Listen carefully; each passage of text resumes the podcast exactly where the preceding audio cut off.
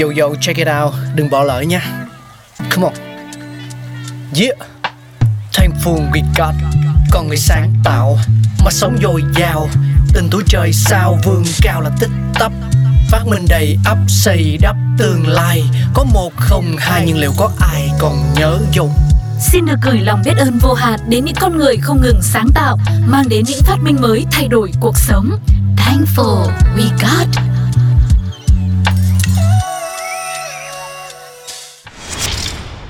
Xin chào xin chào, chào mừng tất cả mọi người đang đến với không gian khám phá những phát minh vô cùng quan trọng và khó có thể thiếu được trong cuộc sống của con người chúng ta.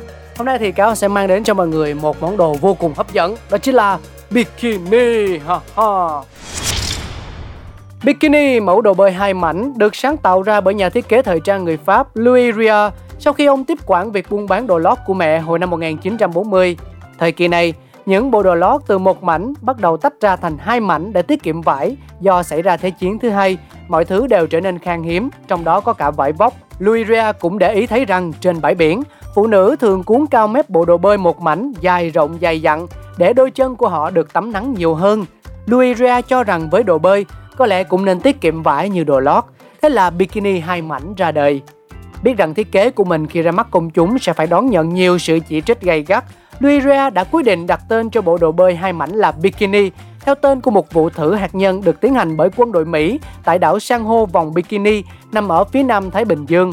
Quả như ông dự đoán, thiết kế bikini vừa ra mắt công chúng đã ngay lập tức kích hoạt cơn giận dữ vào ngày 5 tháng 7 năm 1946 Vụ nữ thoát y Michelle Benardini, người phụ nữ duy nhất dám mạnh dạn nhận lời chụp hình với bikini, đã nhận được hàng chục ngàn lá thư gửi về. Có người mắng nhiếc cô thậm tệ, nhưng cũng có không ít người thể hiện sự ngưỡng mộ. Những người bảo thủ gọi thiết kế bikini của Louis Ria là thiết kế tội lỗi. Tại Ý, Bỉ, Tây Ban Nha, Bồ Đào Nha hay Úc, bikini ngay lập tức bị cấm. Nói chung là vừa ra mắt đã bị vùi dập, thiết kế bikini im mắng trong vài năm, rồi bắt đầu trở lại thăm dò. Hoặc tiên, bikini có cặp cao, vòng bụng được che đi khá nhiều, giúp phụ nữ bớt ái ngại khi diện bao. Sau đó, sự kiện mang tính tiên phong trong việc giúp bikini trở nên phổ biến chính là cuộc thi Hoa hậu Thế giới Miss World. Cuộc thi bắt đầu được tổ chức tại Anh hồi năm 1951.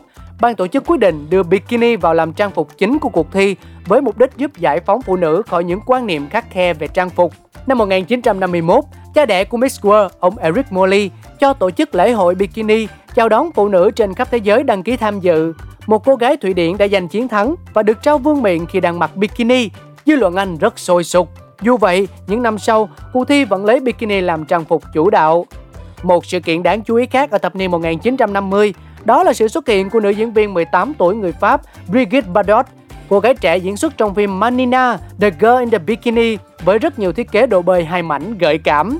Khi đó, phim không được phép chiếu tại Mỹ vì vi phạm những quy chuẩn của điện ảnh nước này cho tới mãi 6 năm sau. Tuy vậy, sau khi đóng bộ phim này thì Brigitte Bardot liên tục xuất hiện trong những bộ bikini trên các bãi biển tại các kỳ liên hoan phim Cannes của Pháp. Nàng nhanh chóng trở thành biểu tượng quyến rũ của màn ảnh Pháp, khiến cho những cô gái trẻ khát khao trở thành minh tinh màn bạc cũng mặc bikini chụp hình giống như là Bardot. Trong số này có cả Marilyn Monroe. Một trong những cảnh phim kinh điển gắn liền với bikini đó là khi nữ diễn viên Ursula Andress xuất hiện trong tập phim James Bond đầu tiên Dr. No năm 1962 trong bộ bikini trắng. Sau bộ phim này, đàn ông phát cuồng vì nàng Ursula Andress, còn phụ nữ khao khát trở thành Honey Rider trong phim. Ngay lập tức, bikini cháy hàng và điện ảnh Mỹ liền loại bỏ ngay những chuẩn mực khắc khe về phục trang của diễn viên. Thực tế, lịch sử của bikini chứa đựng những câu chuyện thú vị phản chiếu những quan niệm văn hóa xã hội ở từng thời kỳ. Bikini cho thấy ý niệm về hình thể đẹp lý tưởng của người phụ nữ đã thay đổi như thế nào theo năm tháng. Từ thân hình đồng hồ cát thập niên 50 đến thân hình vận động viên thập niên 80 hay thân hình gầy gò size zero thập niên 90, phụ nữ bắt đầu sợ béo, bắt đầu áp dụng những chế độ ăn kiêng nghiêm ngặt, khao khát có được hình thể gầy gò mảnh mai với rất nhiều thay đổi về quan niệm cho đến tận bây giờ. Và đó là những gì chúng ta có trong góc phát minh ngày hôm nay. Xin chào tạm biệt quý vị thính giả và hẹn gặp lại trong những số phát sóng kỳ sau. Bye bye!